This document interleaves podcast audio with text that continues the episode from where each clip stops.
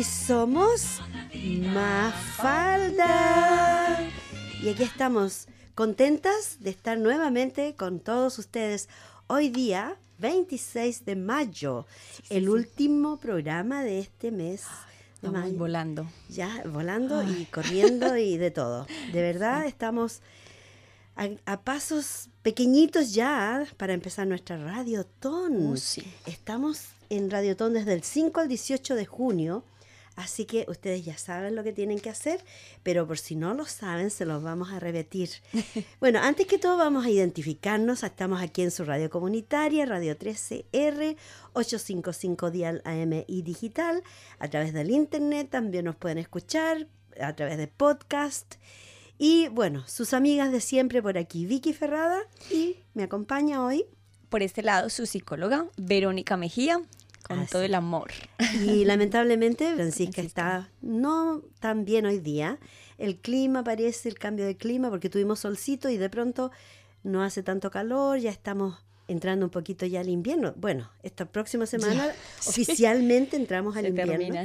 A pesar de que hemos tenido un clima que realmente casi no corresponde a otoño, porque poca lluvia, bastantes días soleados y con calor. Entonces eso como que... hasta las Rico, plantas- rico, sí. Ah, rico para nosotros, pero yo te digo, yo miro los árboles y están confundidos. Hay plantas que están floreciendo, creen que es primavera. Yo no lo entiendo. A veces hasta uno, bueno, nuestro cuerpo también se confunde. Claro. Y es así como estamos un poquito así resfriadas, con la, con la nariz tapada. Sí, un pero para la Francis. Sí. Un montón de buena energía para Sí, la Francis. Que te mejores, que te mejores. Y para todos los oyentes que nos escuchan, por supuesto. Y quiero, antes que me olvide, porque siempre digo, después le mando un saludo a esta persona y se me olvida. Un saludo grande a Rosita PC Learning, que siempre nos está escuchando, y a nuestro querido amigo Willy Virán, que está de cumpleaños hoy día. ¡Ay, feliz Así que, cumpleaños! feliz cumpleaños, Willy.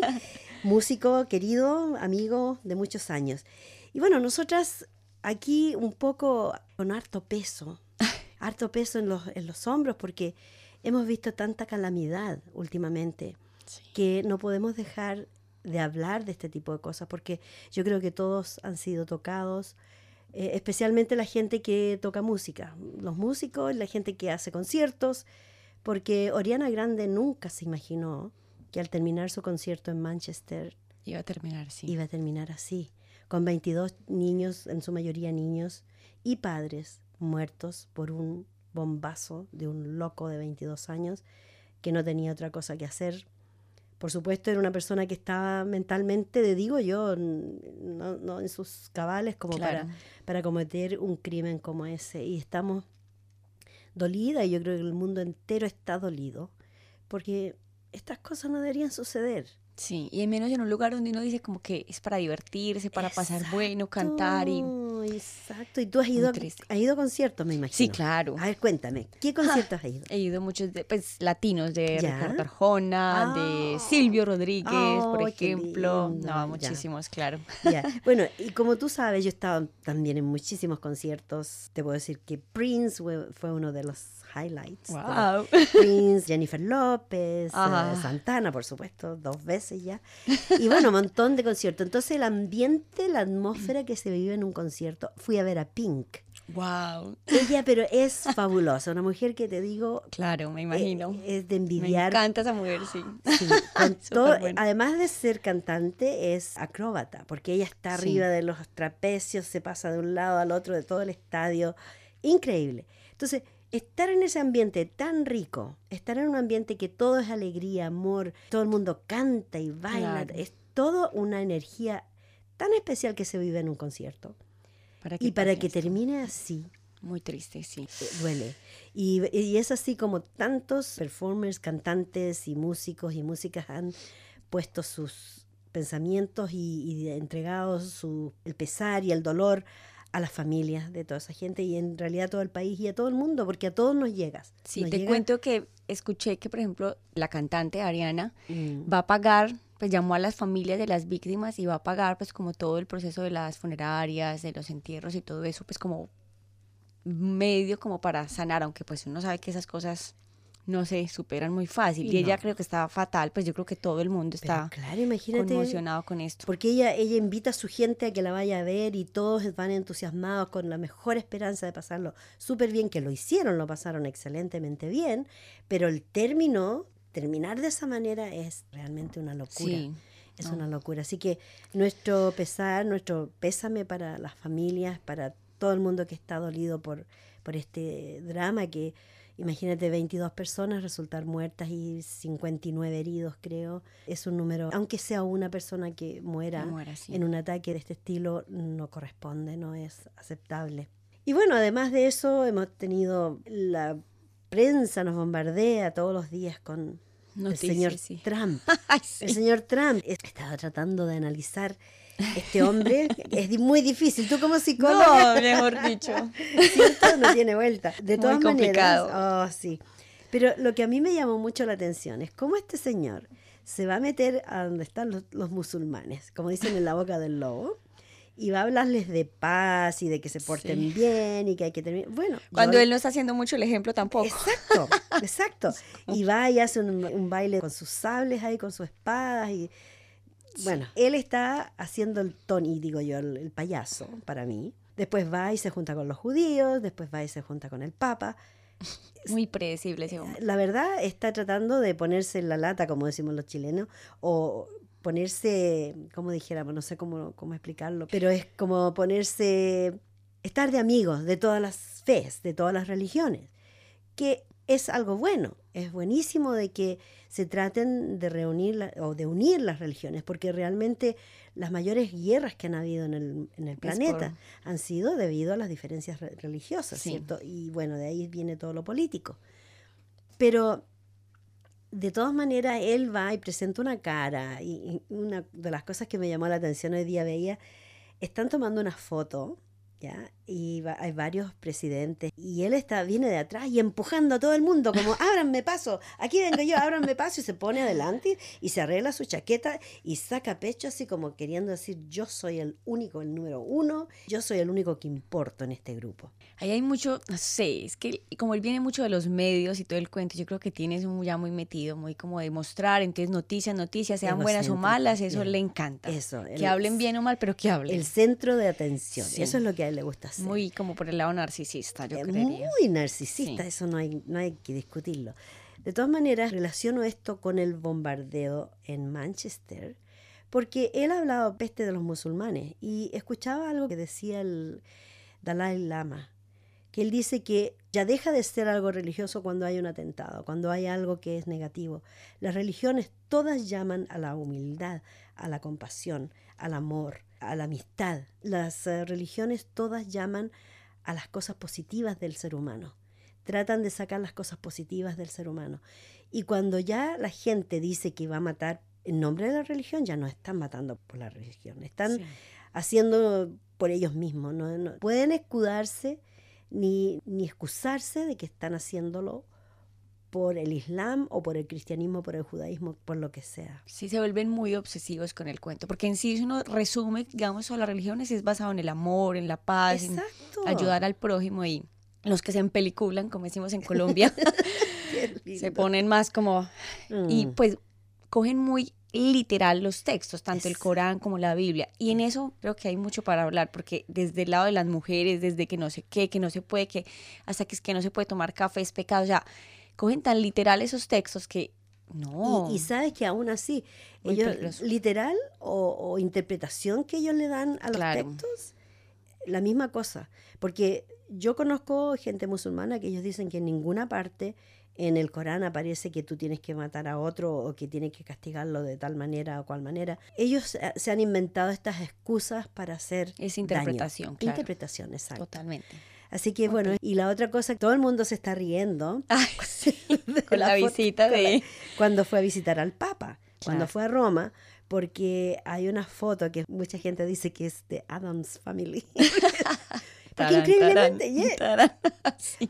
Es increíble, es increíble de que, por ejemplo, cuando fueron al Middle East o a Saudi Arabia, todo el mundo estaba criticando a la Melania Trump porque no se cubrió el cabello, la cabeza como es la cosa tradicional, por respeto. Dicen mucho, si tú vas a un país extranjero y ellos tienen una costumbre, por respeto a su costumbre uno sí, hay que asumirla Hay que asumir. Como me ha tocado a mí, por ejemplo, ir a un velorio, a un entierro de alguien musulmán y me he cubierto la cabeza por respeto a su creencia. Pues bien, ella no se cubrió el cabello, a pesar de que el mismo Trump, cuando Michelle Obama fue a visitar el Saudi Arabia, no, tampoco se cubrió y él estaba bombardeándola de que ella no había respetado las costumbres del país. Bueno, cuando él va con su esposa, tampoco respetan las costumbres del país.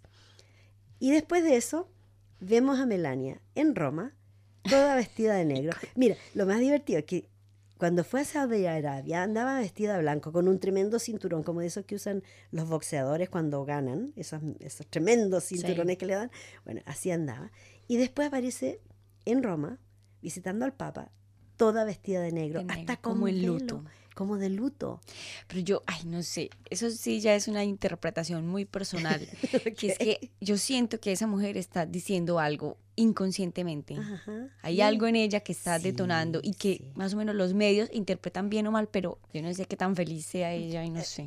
Bueno, mira, con, eso no lo hablemos. No lo hablemos, pero sí, Hay, hay algo que todo el mundo estuvo hablando de esto y no es chisme porque lo vimos en televisión, es de que en un momento, cuando él llegó, no me acuerdo qué país fue, uno de los ocho países que ha visitado, llega allá, baja del avión, saluda Israel.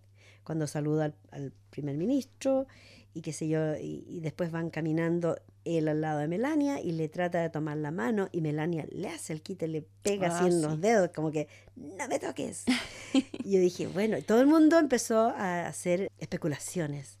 Y a veces los gestos o los comportamientos dicen mucho más que las palabras. language, como se llama, el, lenguaje del corporal. En psicología lo manejamos también mucho y hay veces, cuando uno hace terapia, a veces no es lo que dice, sino cómo lo ¿Cómo dice. lo dices. Y eso está diciendo muchas cosas. Exacto. Sin ir muy a fondo, claro. Y el uso de las manos también. El, uso de las manos, a veces tú puedes estar diciendo algo con los labios, pero con las manos y con los ojos Dices otra estás diciendo otra cosa. Y eso solamente las personas que tienen conocimiento lo pueden saber. Sí.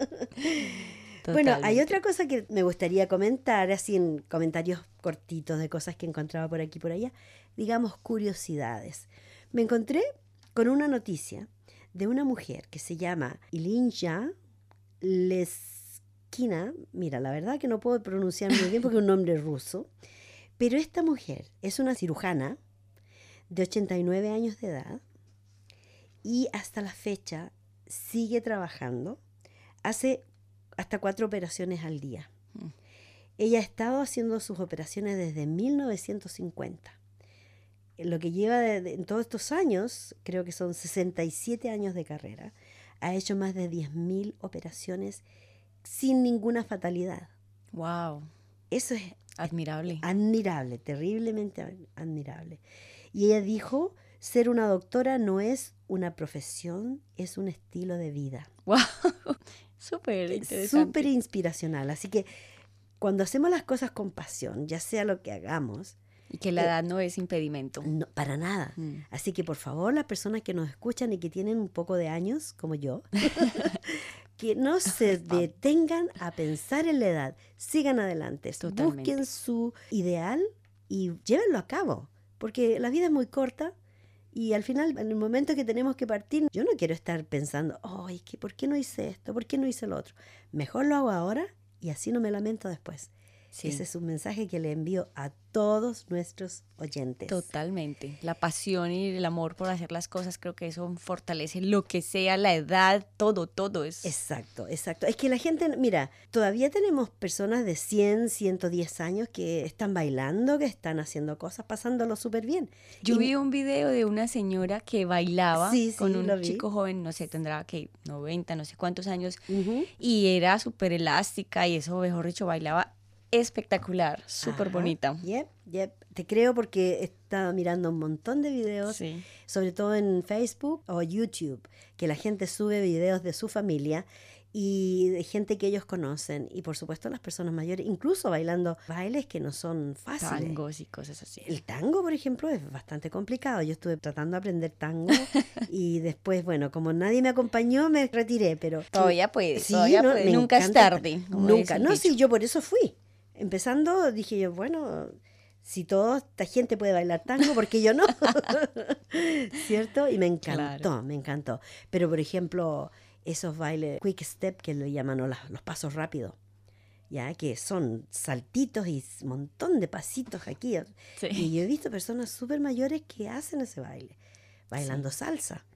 Hay personas que bailan salsa de manera increíble, no la salsa que de la escuela, sino que la salsa que se baila desde adentro. Profesional y, todo el exacto, pero auténtica, o sea, sin escuela, así. Empírica empírica, que sale de adentro para afuera, ¿cierto? Súper. Súper. Bueno, yo le quiero contar de otra mujer. Hoy día estamos hablando de mujeres. De mujeres. De mujeres. Como, que no, este programa no es de mujeres. Sí, es de mujeres. Por eso vamos a hablar más aún de mujeres sobresalientes. Y esta mujer, y lo comentaba con Verónica antes de comenzar, porque vi dos versiones de la misma historia. Y me gustó una que era como un poco fantasiosa, pero me gustó porque Cuenta la historia de que Nancy Edison, que es la madre de, de Albert. Tomás Alva Edison, ¿ya? que ella se rehusó a darse por vencida de su hijo. Ella supo por una carta que le mandaron de la escuela que su hijo tenía dificultades para enfocarse. A los siete años su profesora le mandó de vuelta a casa con una carta y esa carta decía algo diferente, pero Nancy leyó la carta a su hijo, según esta historia, y la carta decía algo así como que su hijo es muy inteligente para esta escuela. En esta escuela no podemos enseñarle a su hijo porque no tenemos los recursos para... Él es tan inteligente que no podemos enseñarlo acá. Por lo tanto, lo mandamos de vuelta a casa para que usted lo enseñe en casa. Y aparentemente, según esta historia, él nunca vio esta carta hasta que su mamá falleció. Y cuando su mamá falleció y él estaba buscando, juntando las cosas que guardaba, que botaba, todo eso, encontró esta carta. Y la carta no decía eso. La carta decía que él lo habían declarado como un alumno sin esperanza. Se le tildó de mentalmente incompetente. Bueno, ella, la madre, tomó esto como un desafío Tomás era el más pequeño de siete de sus hijos y ella se rehusó a darse por vencida por el futuro de su hijo. Ella dijo, no, si me están diciendo esto, yo voy a romper con el sistema y no le voy a romper la confianza a mi hijo. Ella se esmeró y se dedicó a enseñar a su hijo en la casa, con amor, paciencia y persistencia. Ella lo preparó para su futuro. Tanto así que Thomas Edison llegó a ser uno de los más grandes inventores de todos los tiempos. Inventó la ampolleta eléctrica. Ahora tenemos luz gracias a Thomas Edison. El fonógrafo, el tocadiscos, ¿ya? el micrófono a carbón, el proyector y las baterías de níquel. Él dijo de su madre, mi madre me hizo, ella fue tan verdadera y tan segura de, mí y yo sentí que tenía alguien por quien vivir, alguien a quien no debía defraudar. Ella fue una inspiración para todos. Por lo tanto, todos saludamos a Nancy Edison. ¿Qué te parece? Un gran ejemplo. Un gran ejemplo. Totalmente. ¿Y sabes qué ha pasado muchas veces en esta época? de que a muchos niños dicen, oh, los profesores no pueden con él porque esto y que lo otro. Que es hiperactivo, que no aprende, que no sé, hay muchas teorías. Exacto. Y además porque hay que tener en cuenta que, por ejemplo, la inteligencia hay diferentes tipos de inteligencia. Hay inteligencia artística, hay otra más para, digamos, lógica, que es como matemáticas, hay otra más, bueno, hay muchas, no me acuerdo ahora cuáles son, pero digamos que lo que se debe hacer, y es muy mal hecho que sea eso en la educación, es potencializar ese tipo de educación, donde el niño, la potencia que tiene, lo que es capaz, fortalecerlo por ese lado, y no decir, no, es que no sirve para matemáticas, es no sirve, es muy tonto, muy tonto, no. Y porque lo que sucede que la gente se convence. A mí me pasaba eso. Cuando yo era pequeña se hablaba de que las mujeres eran malas para las matemáticas. Y todas las mujeres éramos malas para las matemáticas. Hasta que yo me propuse de que no. Incluso la prueba de aptitud académica, que es la prueba que uno da a fin del año 12 acá, el año cuarto medio en Chile, yo me quedé sorprendida de mí misma porque saqué un puntaje mucho más alto en matemáticas que en castellano. Entonces yo dije, oh, ¿qué pasó acá? No entendía que, o sea, yo estaba captando todo, pero con la idea de que yo no era buena para ello. Entonces, después cuando apliqué esto en el test, el resultado, bueno, era mejor de lo que yo pensaba que era. Entonces, por eso, cuando llegó el momento de definirse si me iba a la parte científica o a la parte letras, yo dije, bueno, me tengo que ir a la parte letras porque quiero a toda costa eludir las matemáticas, los números y qué sé yo. Entonces me fui a trabajo social. Y bueno, fue grande mi sorpresa cuando en el primer semestre... Matemáticas. Matemáticas. El segundo semestre, matemáticas de nuevo. Después, en el primer semestre del año siguiente, estadística. ¿Y qué es lo que es estadística? Matemáticas. Puras matemáticas, puros números. Pero el primer semestre me fue mal pero no me fue tan mal como para repetir el, semestre. Raspado. Raspadito, pasé raspadito. Al semestre siguiente yo me dediqué y dije yo, no, no me la van a ganar. Y me dediqué a tal punto... Ese, es el truco. Que después, al año siguiente, cuando fui a estadística, era la primera de la clase. Me sabía todas las fórmulas y yo daba las explicaciones en el pizarrón a mis compañeras y compañeros de cómo llegar, cómo hacer las fórmulas y todo, y me encantaba. Entonces yo dije, no, era todo un estado mental. Totalmente. Que yo pensaba, porque me metieron en cabeza, mm. que yo no podía. En cambio yo dije, no, yo puedo hacerlo. Así que eso, amigos y amigas, es para ustedes un ejemplo de que podemos hacer todo lo que nos propongamos, porque somos capaces, no tenemos limitaciones. Y que depende también mucho de, bueno, o sea, sí, de parte de uno, como esa fortaleza, pero también cuando uno es niño, si hay papás y mamás que escuchan esta emisora, que estoy segura que sí. Muchos. Fortalecer a los niños en ese sentido, no hacerlos sentir como, ay, es que es malo para eso, sino como ver cuál es como la potencia que tiene, que es como una piedrita así y uno la va a ir puliendo para que poco a poco vaya a ir por ese lado. Sin hacerlo sentir mal como lo que hizo esta gran mujer, imagínate, mira. Claro. Ella de una, de por ella. Claro, de alguien que la escuela lo mandó, lo expulsó de la escuela porque él no se concentraba, porque a lo mejor tenía, mira, los niños que tienen una, inteligencia muy alta generalmente no son buenos para concentrarse por mucho rato, pero sí exceden todo lo que hagan, lo, hacen muy bien. Entonces es ahí el problema. Y además tenemos que pensar que en las escuelas regularmente los niños tienen que estar todos al mismo nivel. No quiere que nadie saque la cabeza por sobre los demás. No los dejan pensar. No les, dan un martillazo para que bajen. Entonces, eso no es literal, pero... todos hagan cuadrados, todos tienen que ser cuadrados. Si él se quiere hacer un círculo, no, no, no, Tienes que hacer cuadrados. Exacto, porque todos hacen cuadrados aquí. Sí. Entonces, eso es lo que uno tiene que estar consciente de que el niño que es diferente, porque todos los niños son diferentes, pero tratan el sistema trata de meterlos todos en el mismo saco y es allí donde está el problema y es por eso que los niños a veces fallan porque no pueden adaptarse a un sistema que es tan castrante en, cierto sentido. Les castran las ideas, les castran las aspiraciones. Entonces, nosotros como padres, como abuelas y como abuelos, tenemos que hacer lo contrario, incentivar a los niños, darle todo el apoyo. Y dejarlos ser niños. Y dejarlos ser niños. Porque ese es un error que pasa mucho en muchas escuelas. Y es que tareas, tareas, eh, obligación, obligación, desde, mira, pasamos casi toda nuestra vida en escuelas estudiando. No sé si has visto videos de Finlandia. Finlandia. Tiene la mejor educación del mundo. Exacto. ¿Y sabes cuál era el truco? Era ese, no poner tareas. No poner tareas. Incluso, incluso la forma que les enseñan a los niños es muy individualizado. Y pocas horas, si tienen tiempo para hacer niños, jugar. ¿Qué quieres pintar? Bueno, pinta. ¿Qué quieres correr? Ve, súbete a un árbol. Claro. Todo, porque todo es un aprendizaje. Bueno, generalmente ese estilo de enseñanza se utiliza, por ejemplo, para hacer terapia con los niños. Cuando los niños tienen problemas emocionales, entre comillas, problemas mentales, que generalmente es debido al maltrato, a que han visto mucha violencia. Ahora el otro problema que hay es del exceso de videogames, ¿ya? Mm. Que el cerebro lo, deja estancado. No hay movimiento cerebral. queda así oscuro.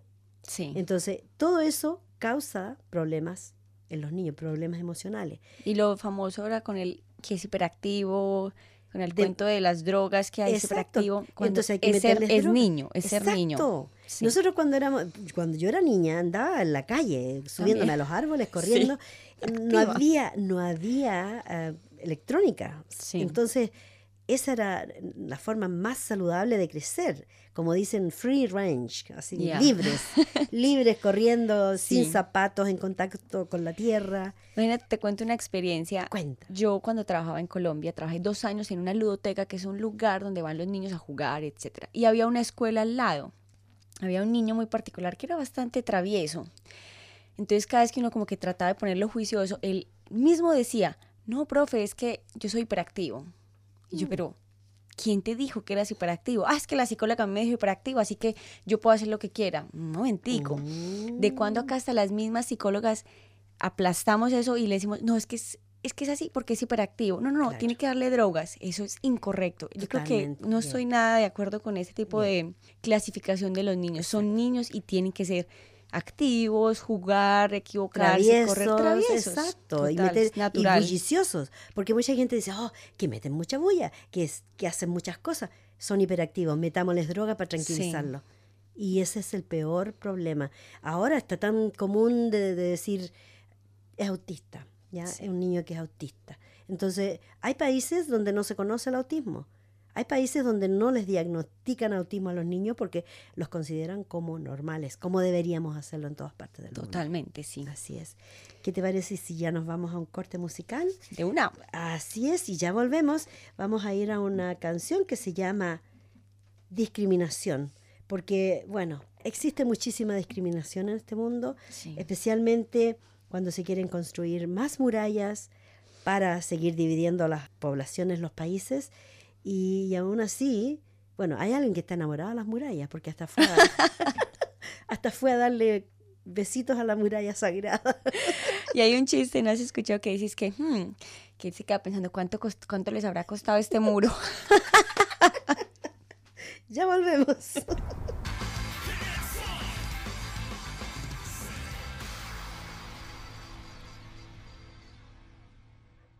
Y este es su programa Mafalda. Bueno, su programa favorito desde la ciudad más vivible del mundo. Esperamos que continúe así por mucho tiempo, a pesar de que por todos los desastres que están sucediendo, atentados y muertes terroristas, están pensando cambiar un poco la imagen de nuestra querida ciudad. De todas maneras, les recordamos nuevamente la Radiotón 2017, porque ustedes ya saben, tenemos que juntar, la radio tiene que reunir este año 220 mil dólares, el programa Mafalda 1200. Así que ya hemos tenido muchos ofrecimientos. Nuestra Radiotón, el día especial de Radiotón es el 9 de junio, viernes 9 de junio, donde vamos a estar esperando que nuestros queridos oyentes nos llamen y nos digan. Sí, vamos a dar el teléfono 941-98377. Así es. Pueden llamar desde ya. Pueden llamar desde ya y nosotras vamos desde ya a presentar a nuestra tercera integrante de este programa. Hola muchacha, ¿cómo estás? Bien, no pueden vivir sin mí, porque así veo. Por supuesto. Y yo no puedo vivir sin Mafalda. Así es. Así es. Y bueno, y la cuarta integrante de este equipo, Marta. La Martita. ella siempre trabajando duro detrás de las bambalinas. Un saludo para mi hermanita. Sí, Martita, la queremos mucho. Muchísimo. Bueno, y bueno, también es Esperamos que tú te estés recuperando, sabemos que no andas muy bien en estos días. Mira, me vino lo que les contaba, un dolor de cabeza que desperté con el dolor de cabeza y no se me ha mm, pasado. Yo no sé, he tomado agua, no sé si es de resfrío, andan todos mis compañeros en la misma, así que no sé, mm. supongo que... Sí, es bastante, general, sí, es bastante mm. generalizado. Bueno, mira, nosotras vamos a hablar, bueno, más que todo nuestra psicóloga Verónica acá, nos va a hablar de un tema súper interesante que tiene que ver con el placer, porque de verdad, cierto, hay que hablar de las cosas buenas de la vida y más que todo de las fantasías, que es algo de lo que se tiende a hablar bien poco. Y de que, bueno, hablemos entonces. Claro. y también desconocemos bastante de las fantasías sexuales. ¿Qué es una fantasía sexual? ¿En qué se diferencia de la realidad? ¿Para qué sirven? Estas son preguntas que todavía son objeto de debate. Y nuestra amiga Verónica nos va a contar. Bueno, mira, sobre las fantasías hay poca literatura, tristemente, que directamente hable sobre ellas. Generalmente ha sido muy censurada tanto en el ámbito individual como en el colectivo. Vergüenza de contar cosas muy privadas, de tenerlas y de que a menudo son muy contradictorias y no correctas. Entonces, ¿qué son las fantasías?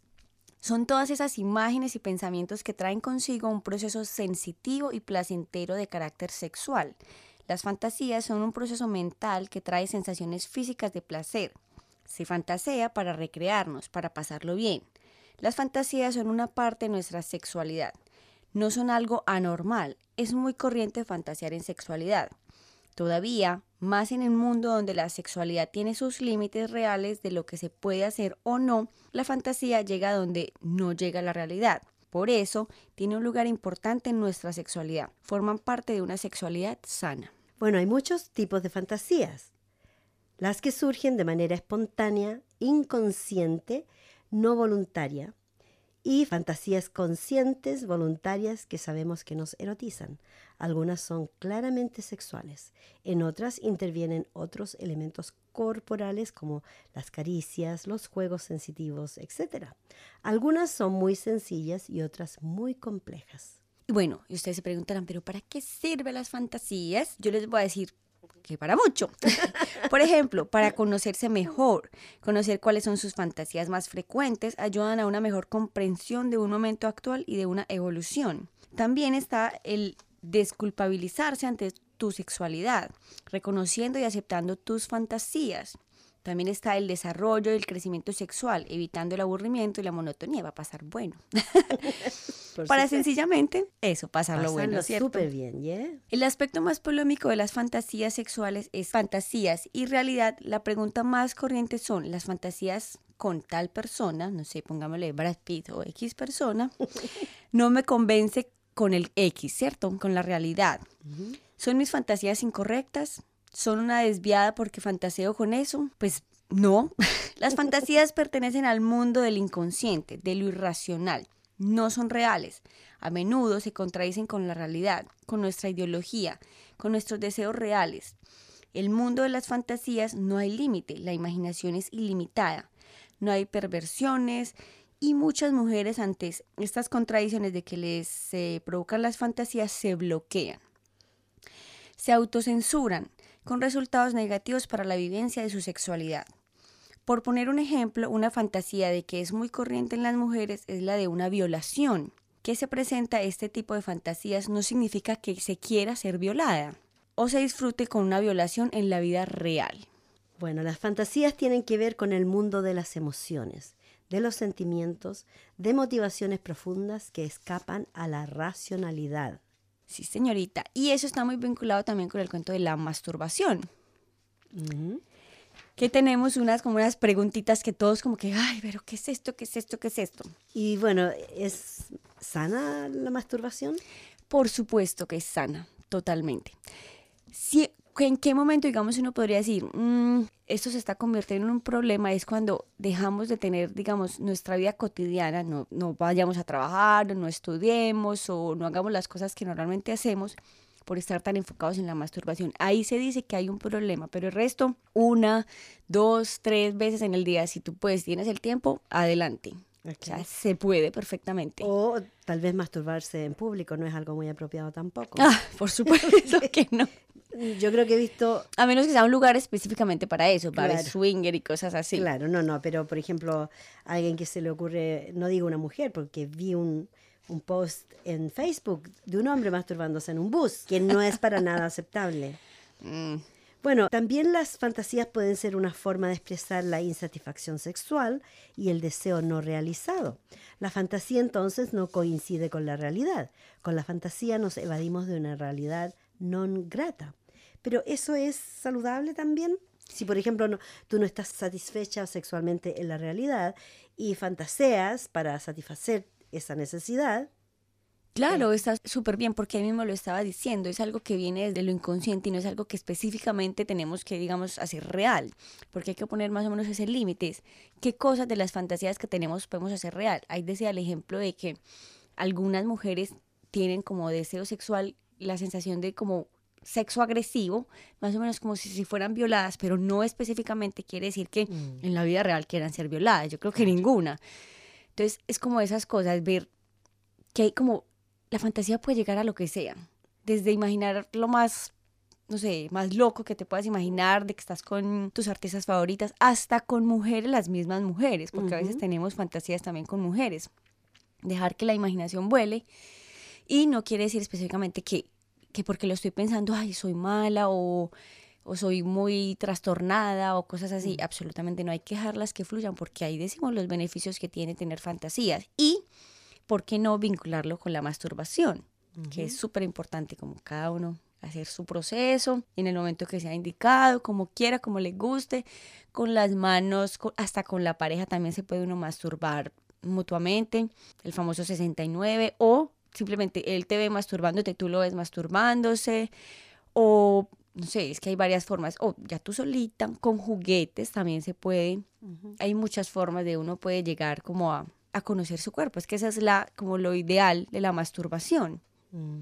Bueno, mira, si nos hubiesen enseñado así desde pequeños, viviríamos en un mundo muy saludable. Total. ¿Ah? Porque tanta, tanto abuso sexual a veces viene de la falta de educación, de la, de la ignorancia, de que las personas han sido enseñadas de una manera equivocada.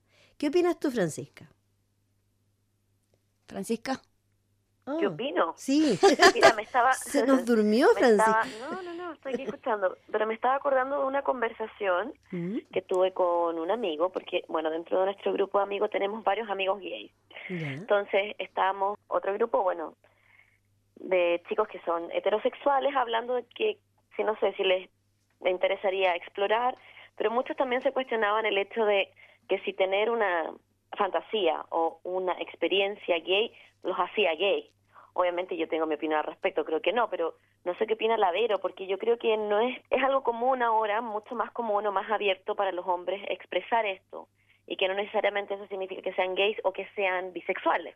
No sé si ustedes saben que estuvo circulando la noticia ahora de que Mark Anthony y Maluma, que es un cantante de reggaetón, ahora tenían una relación. Entonces creo que igual causó impacto porque se sabe que Mark Anthony había estado casado con Jennifer J. y no sé qué más. Entonces, no sé qué opina Vero con eso, con el tema de que hombres quieran, porque claro, yo creo que es más aceptado socialmente que las mujeres tengan fantasía con mujeres y a los hombres hasta que les gusta. Pero ¿qué pasa cuando los hombres quieren explorar? ¿Qué crees tú? Mm. Bueno, mira, yo te voy a decir como dos respuestas. Una, digamos, desde la psicología, una de las teorías que dice que todos los seres humanos, mujeres y hombres, tenemos en sí, somos bisexuales, como por naturaleza, estamos marcados por lo bisexual. Solo que unas personas lo sacan, digamos, o sea, puede ser bisexual sin nacer, ser, sin ser bisexual, solo tenerlo pues en su mente, digamos, o tenerlo en el inconsciente. Otros son bisexuales y viven su bisexualidad plenamente. Está ahí en el inconsciente, siempre va a estar ahí.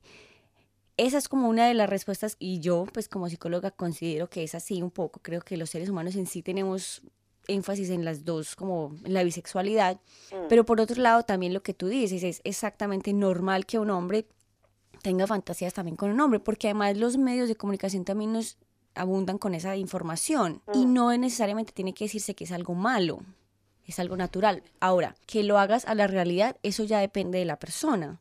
Si quiere o no mm. quiere, si quiere, bueno, quiero probar, pues bienvenido. La mm. sexualidad todo se puede, sabemos que yo soy súper amplia en la sexualidad, todo está abordado siempre y cuando los involucrados tengan consentimiento, mm, exacto. De resto, pues si es así, si él quiere mm. probar, bueno, de pronto cumplir mm. una fantasía, porque una cosa es la fantasía que se queda en fantasía.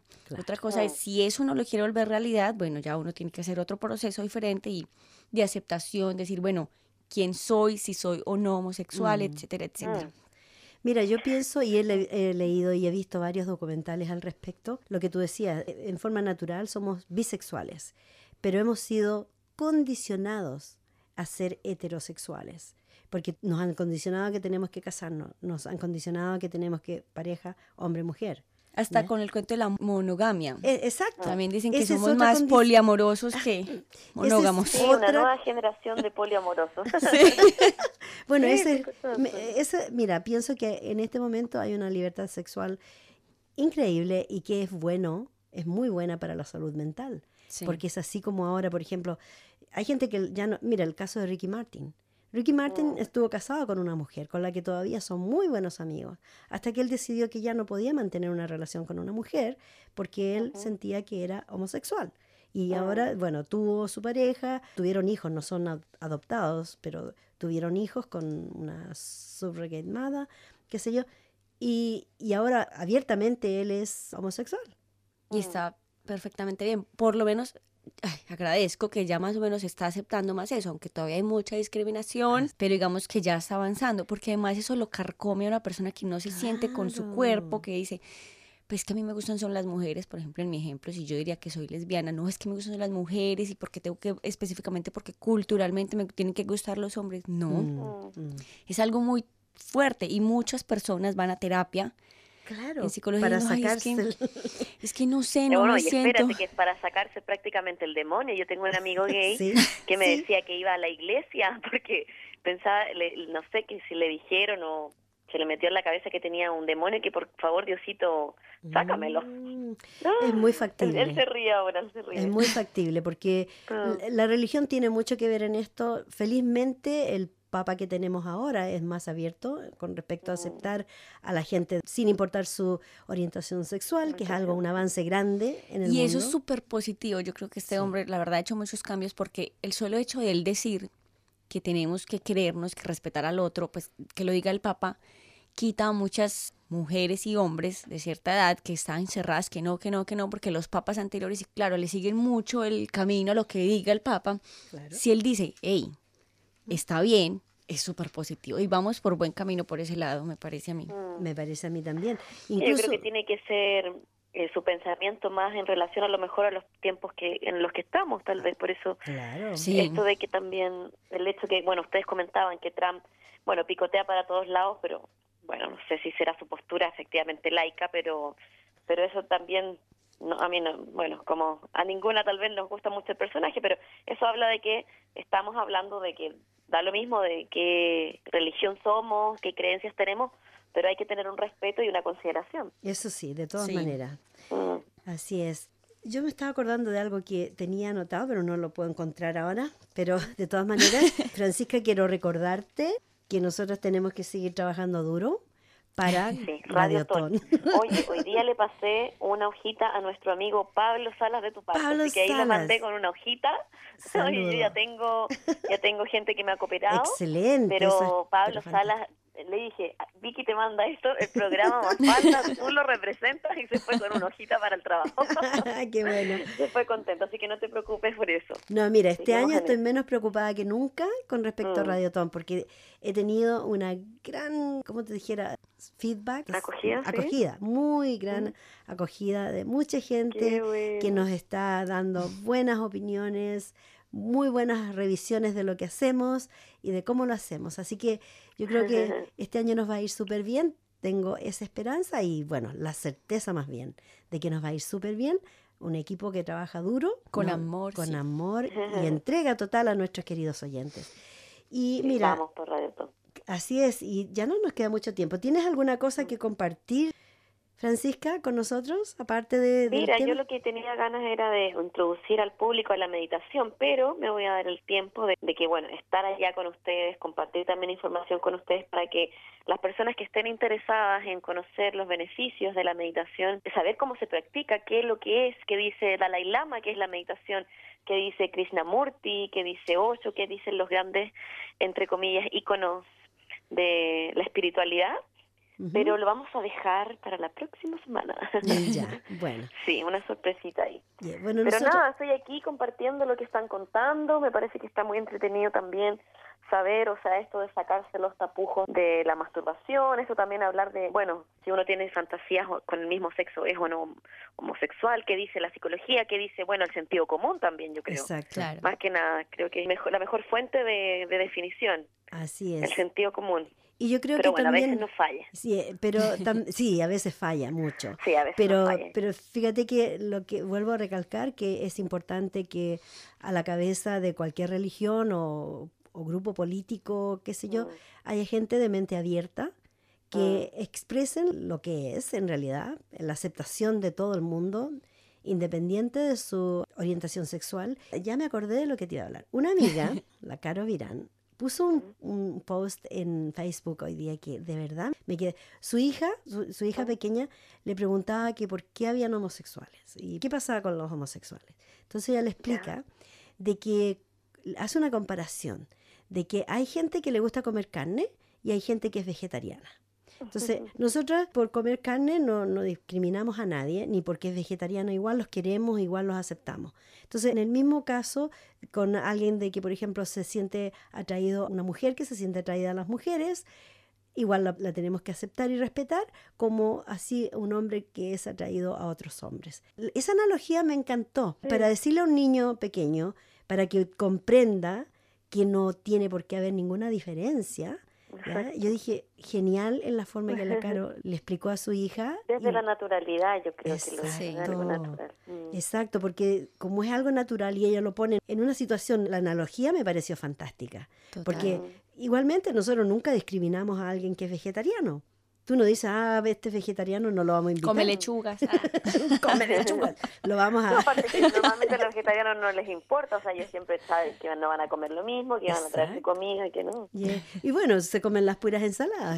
Nos quedamos sin ensalada y nosotros nos comemos la carne. hay cosas también que tienen tanta variedad de, cosas. Muchísimas, ¿ves? Entonces, pero yo encontré genial la forma en que ella le explicó a su hija y, y yo creo que así hay que ser creativos y creativas en la forma en que le explicamos a nuestros hijos. De eso hablamos en un programa anterior, de cómo hablarles a los hijos cuando vengan con esas preguntas como, uy, ¿por qué me está preguntando eso? Yes, Responderlo con lo que, la verdad. Con la naturalidad que debes tomarse, porque de verdad cuando, nos, cuando decimos, no, no hablemos de eso, no es tabú, le ponemos el tabú, mm. los niños ya de partida empiezan con una idea errónea del tema, desafortunadamente. Así que bueno, a ser abiertos, a ser reales, genuinos y hacer más oyentes del programa Mafalda, porque ya nos está quedando poquitísimo tiempo. Vamos a tener que empezar a despedirnos pronto. Así que esperamos que tú también vengas la próxima Descansa. Que te mejores. Sí, de hecho hablamos con mis compañeros como estábamos todos resfriados, capaz que sea hasta tensional, porque tenemos cuatro semanas bien duras ahora de, de examen pero vamos a pasar. Yo ahí hice mi visual board para pasarlo. Estoy ahí, bueno, ordenando mis tiempos, mis energías, así que.